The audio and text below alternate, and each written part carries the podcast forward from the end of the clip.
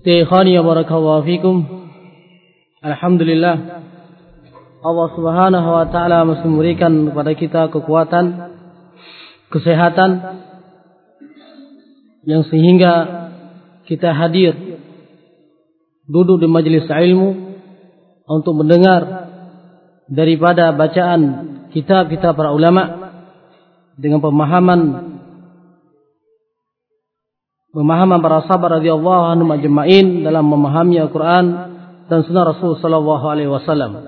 Rasul sallallahu alaihi wasallam dalam hadis Ibnu Abbas dan dari Imam Bukhari menyebutkan ni'matani makbunun fihi ma katsirun minan nas as-sihat wal farah.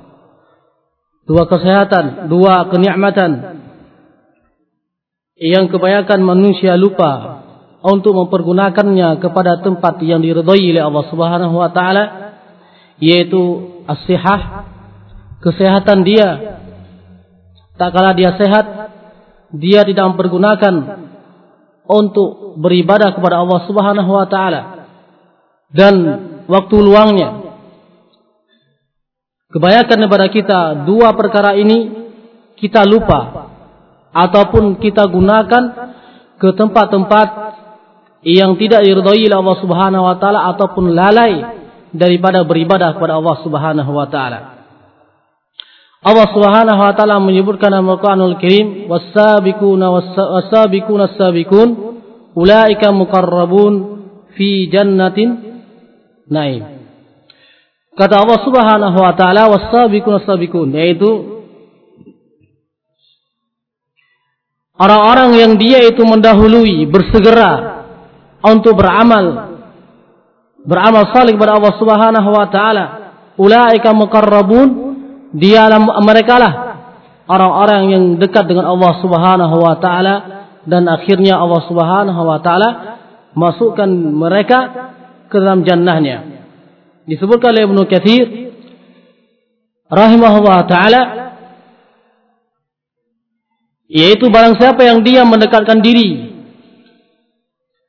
ataupun bersegera untuk beramal dengan amalan-amalan salih maka dia akan mendapatkan keberuntungan dan tidak mendapatkan sesuatu yang merugikan dia di dunia maupun di akhirat.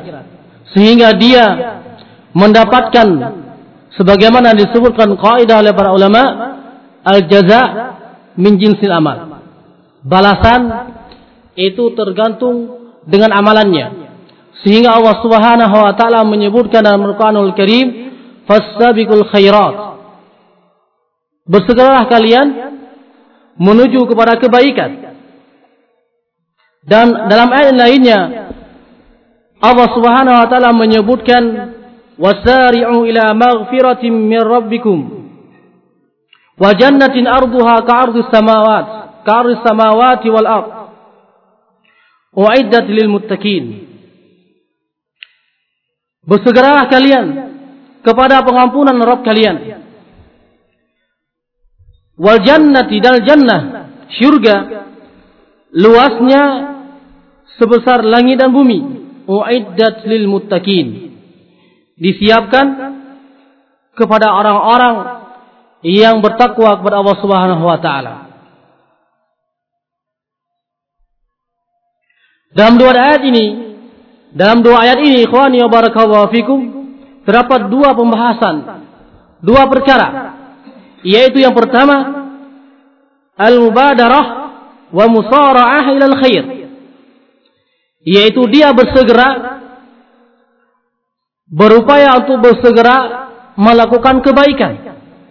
Dan yang kedua, perkara yang kedua yaitu balasan Allah Subhanahu wa taala kepada orang-orang yang mereka bersegera terhadap kebaikan yang diperintahkan oleh Allah Subhanahu wa taala.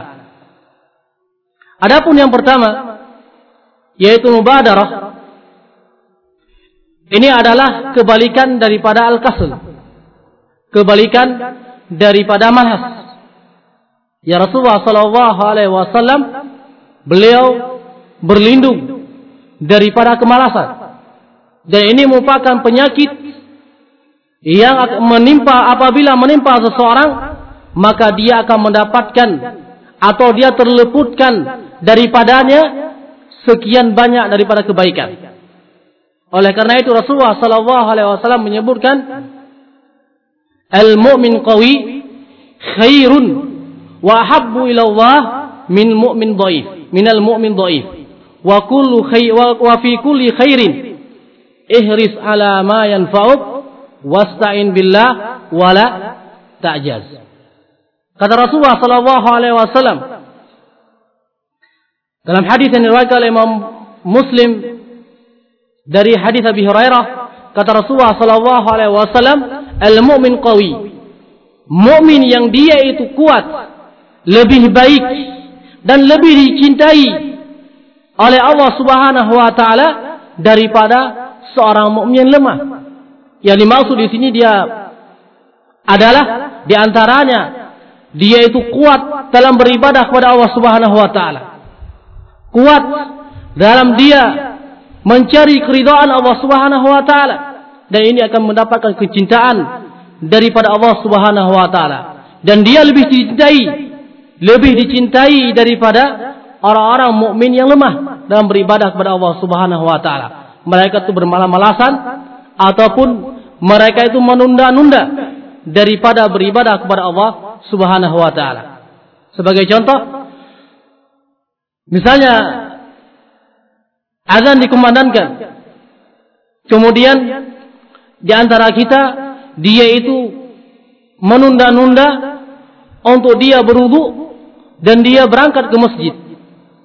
Maka dia lebih apa namanya orang yang dia bersegera untuk berudu dan pergi ke masjid itu lebih baik daripada orang yang menunda-nunda tadi.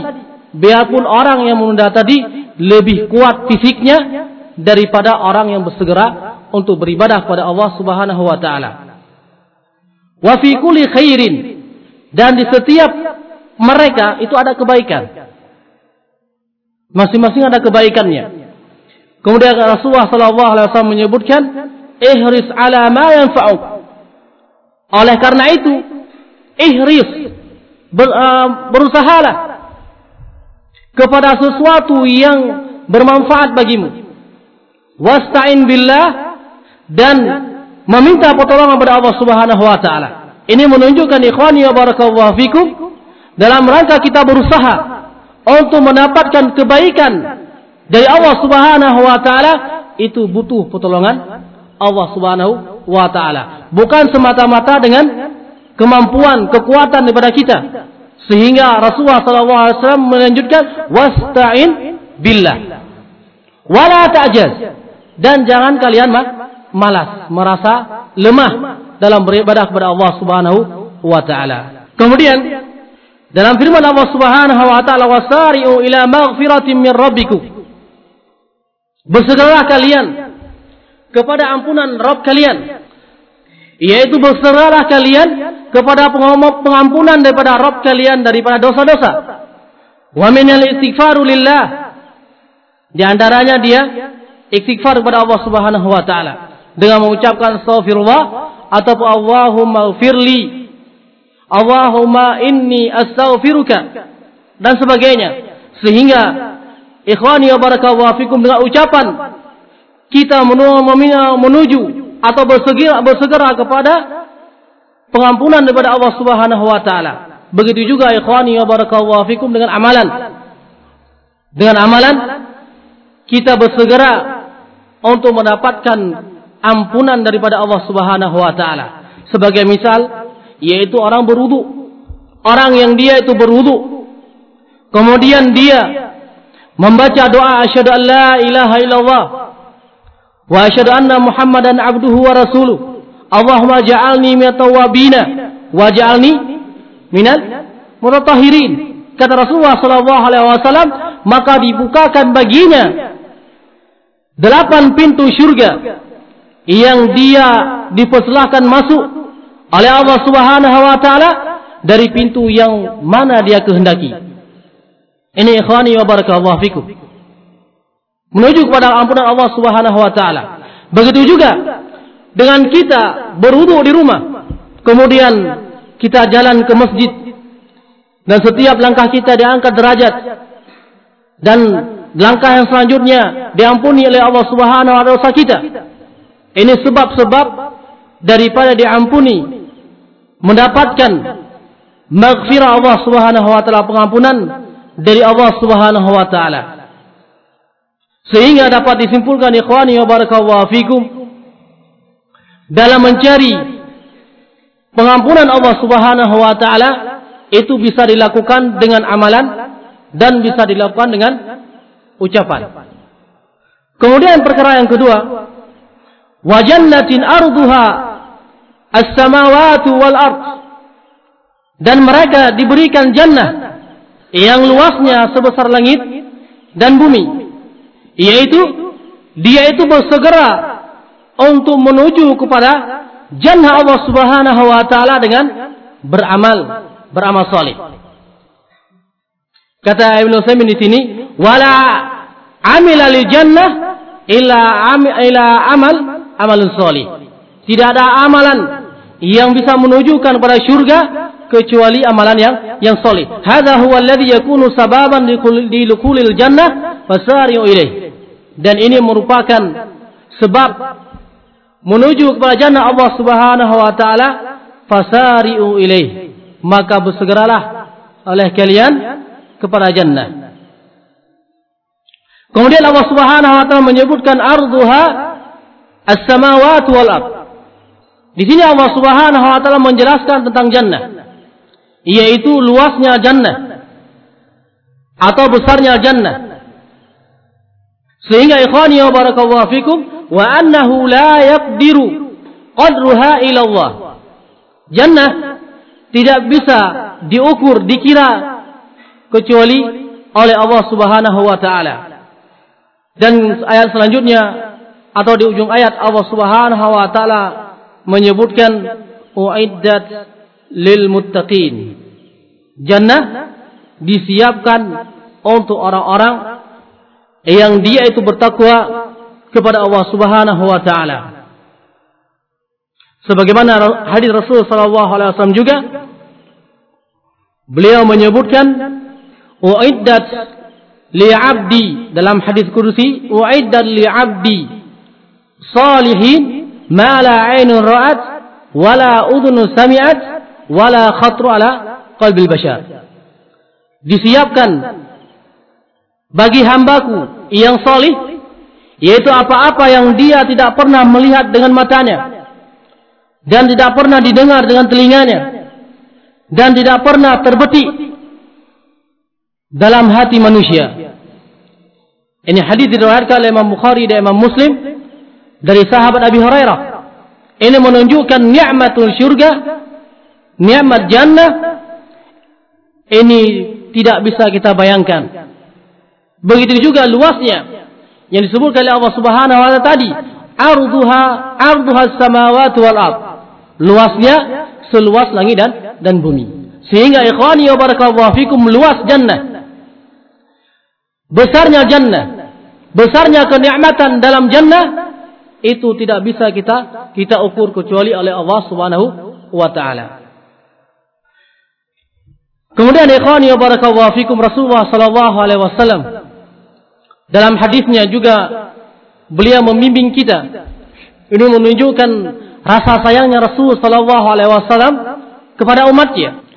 Kata Rasulullah sallallahu alaihi wasallam dalam hadis yang diriwayatkan oleh Abi Hurairah dari sahabat dan diriwayatkan oleh Imam Muslim dari sahabat Abi Hurairah bahwasanya Rasulullah sallallahu alaihi wasallam menyebutkan badirul bil a'mali fitanan qaqati'il lailil mudlim yusbihu ar-rajulu mu'minan wa yumsi kafiran wa yumsi mu'minan wa yusbihu kafiran yubay'u dinahu min al-ard bi ardi min ad-dunya Kata Rasulullah sallallahu alaihi wasallam, bersegeralah kalian untuk beramal.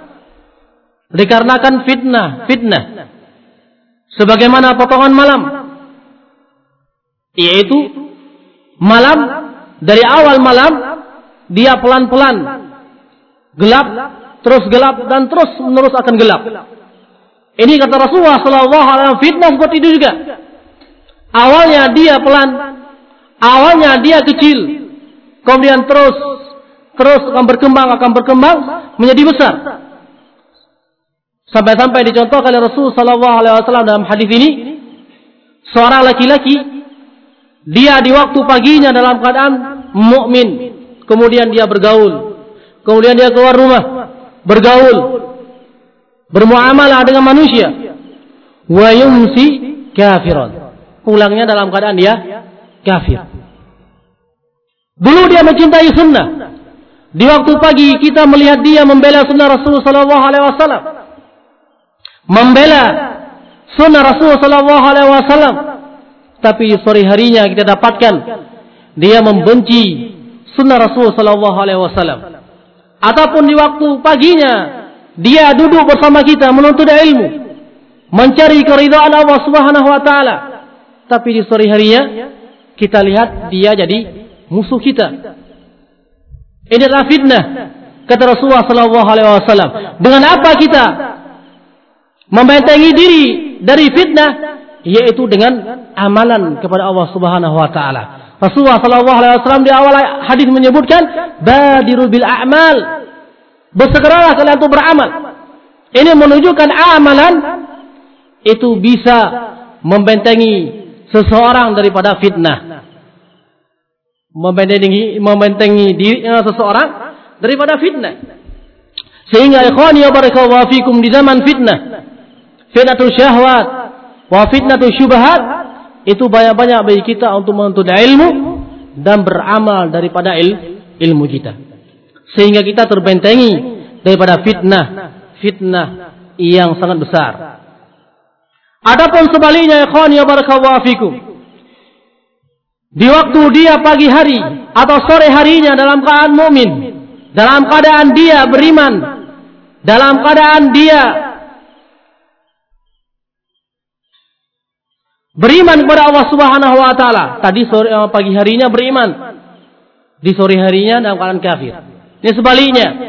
Kata Rasulullah sallallahu alaihi wasallam, "Wa yumsi mu'minan." di sore harinya dalam keadaan dia beriman membela sunnah Rasul sallallahu alaihi wasallam mengamalkan sunnah Rasul sallallahu alaihi wasallam tapi tak kala dia bergaul keluar dari rumahnya bertemu dengan manusia dia pulang dalam keadaan kafir.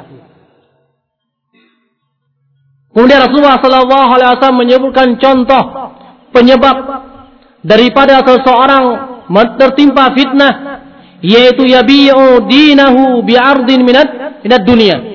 Dia itu menjual agamanya dengan sedikit daripada dunia dia. Tak kala dia ditimpa musibah atau diuji oleh Allah Subhanahu wa taala dagangannya bangkrut. Kemudian dia tidak akan mendapatkan usahanya kembali kecuali dia harus meninggalkan talabul ilmi harus meninggalkan sunnah. Harus dia mencukur daripada jenggotnya dan sebagainya. Dia melakukan hal tersebut untuk mendapatkan dunia sehingga ikhwani ya barakallahu fikum fitnah yang melanda sekarang itu lebih besar. Dan kata Rasulullah sallallahu alaihi wasallam dalam hadisnya kullu ummatin lahu fit lahu fitnah. Setiap umat itu dia memiliki fitnah. Wa fitnatu ummati almal. Setiap daripada umat ada fitnahnya. Dan fitnah daripada umatku adalah harta sehingga Rasulullah sallallahu alaihi wasallam mengingatkan para sahabatnya. Menyebutkan para sahabatnya sallallahu radhiyallahu anhum ajma'in. Beliau menasihatkan ma akhafu ma akha ma akhafu. Tidaklah yang aku takuti daripada kalian.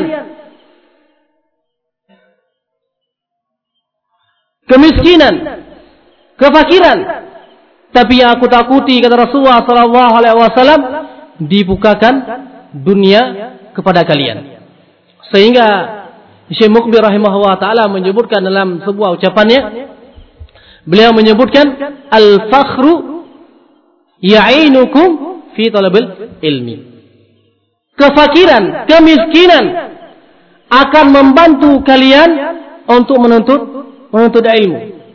Banyak di antara kita ikhwani wa barakallahu fikum yang dulu dia miskin, bersemangat untuk menuntut ilmu, hadir di majlis ilmu, salat jamaah bersemangat.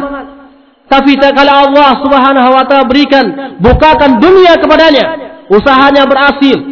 Itunya berhasil sebagainya berhasil maka dunia semua berhasil bagi dia. Sehingga Allah Subhanahu wa taala lalaikan dia dari majlis majlis ilmu. Bahkan salat jamaah pun itu dah jarang. Ini ikhwani wa barakallahu fikum tak kala dibukakan dunia kepada seseorang. Ikhwani wa barakallahu fikum Rasulullah sallallahu alaihi wasallam menanyakan para sahabatnya radhiyallahu anhum ajmain kata Rasulullah sallallahu alaihi wasallam siapa yang hari ini dia itu berpuasa kemudian siapa yang menjawab Abu Bakar kemudian siapa yang hari ini menjenguk orang sakit Siapa yang menjawab? Abu Bakar.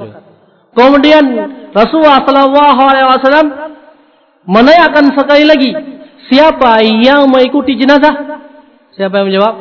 Abu Bakar. Kata Rasulullah wasallam di hadis itu, apa kata Rasul? Barang siapa yang mengumpulkan tiga perkara ini, maka dia akan masuk jannah. Ini ikhwani wa barakallahu fikum menunjukkan bahwasanya musara'ah ataupun dia bersegera untuk melakukan kebaikan itu akan mendapatkan kebaikan di dunia dan di akhirat. Akan mendapatkan jannah Allah Subhanahu wa taala. Akan mendapatkan jannah Allah Subhanahu wa taala. Dan juga ikhwani wa barakallahu fikum Rasulullah sallallahu alaihi wasallam atau dalam hadis ini menunjukkan bahawa saya keutamaan daripada Abu Bakar Siddiq radhiyallahu anhu ajmain. Kemudian Rasulullah sallallahu alaihi wasallam dalam hadis yang lainnya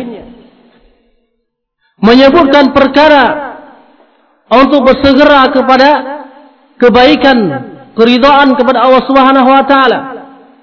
Yaitu Rasulullah sallallahu alaihi wasallam sebutkan dalam hadis Abi Hurairah yang diriwayatkan oleh Imam Bukhari dan Imam Muslim Kata Rasulullah sallallahu alaihi wasallam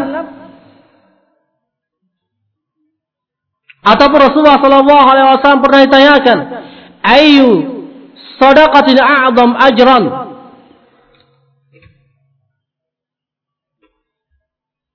Sedekah yang bagaimana?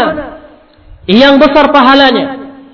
Rasulullah wasallam menyebutkan, "Anta saddaqa wa anta sahihun syahihun takhshal faqra. Ini yang Rasulullah wasallam sebutkan. Ditanya oleh, oleh para sahabat, sedekah yang mana yang besar pahalanya? Kalau kita ditanya pasti kita jawab sedekah yang banyak, yang bagus dan sebagainya.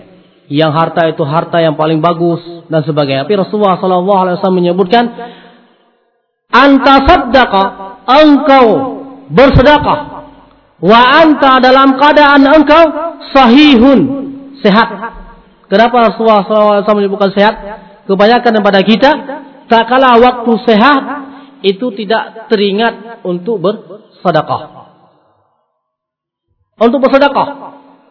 Tidak teringat untuk beramal dengan amalan yang salih kemudian kata Rasulullah SAW syahihun takhshal faqra engkau pelit takut terhadap kemiskinan. Engkau takut terhadap miskin. Tak kala kita takut terhadap miskin, itu adalah perkara yang paling bagus untuk kita bersedekah kepada Allah Subhanahu wa taala. Kenapa ikhwani wa barakallahu fikum?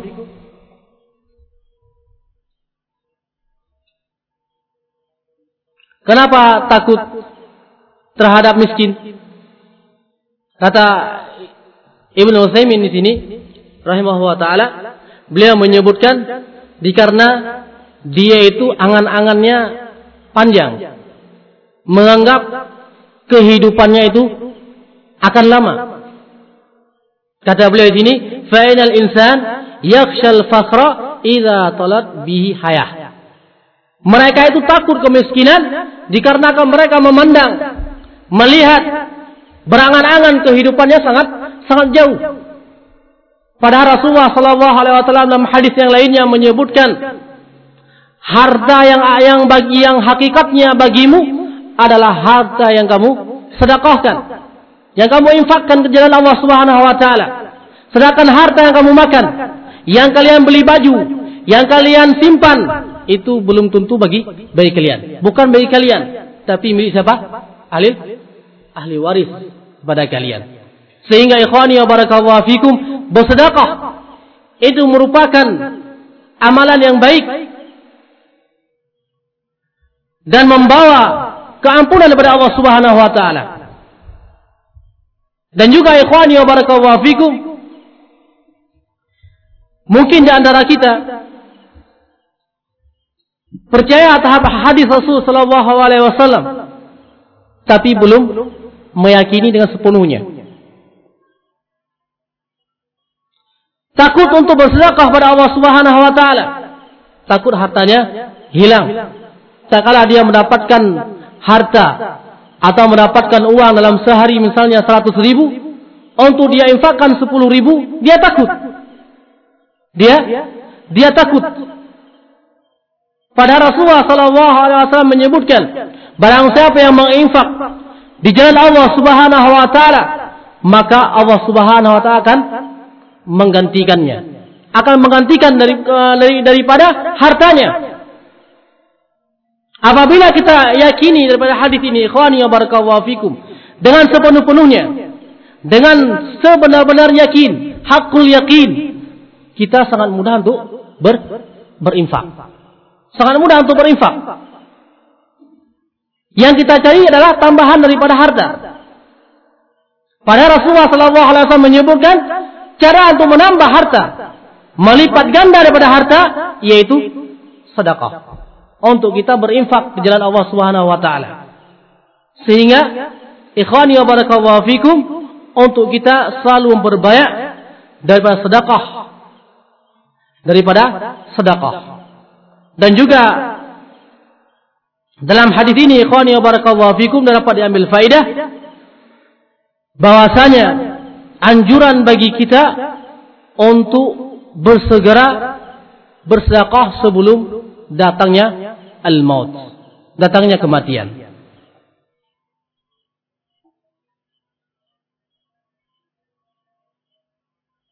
Saya kata Rasulullah sallallahu alaihi wasallam lanjutan pada hadis ini, wala tumhil hatta idza balagatil hulkum. Kul kulta li fulan kada wa li fulan kada wa qad kana li fulanin. Jangan bagi kita ikhwani wa barakallahu fikum tak kalah kita hampir-hampir didatangi oleh kematian. Atau telah sampai daripada nyawa kita dalam korongkongan sehingga kita mengatakan untuk kamu ya tanah ini. Ini untuk kamu. Ini harta yang yang disimpan di bank untuk kamu dan untuk kamu. Maka waqad kana li fulanin kata Rasulullah sallallahu alaihi wasallam dan ini milik mereka. Tidak ada manfaat bagi kamu sedikit pun. Tidak ada manfaat bagi kamu sedikitmu. Falaula idza balagatil hulkum wa antum hina idin tanzurun dalam keadaan kita dah tercengang-cengang tidak mendapatkan apa-apa daripada harta kita ini ikhwani wa barakallahu fikum anjuran bagi kita untuk bersedekah untuk segera bersedekah. Berapapun yang kita dapatkan, kita sedekahkan ke jalan Allah Subhanahu wa taala untuk mendapatkan kelebihan atau kelipatan daripada rezeki yang diberikan oleh Allah Subhanahu wa taala. Mudah-mudahan Allah Subhanahu wa taala memberikan kepada kita kemudahan untuk beramal, bersegera untuk beramal dan ditolong oleh Allah Subhanahu wa taala. Mungkin ini yang dapat kita sampaikan.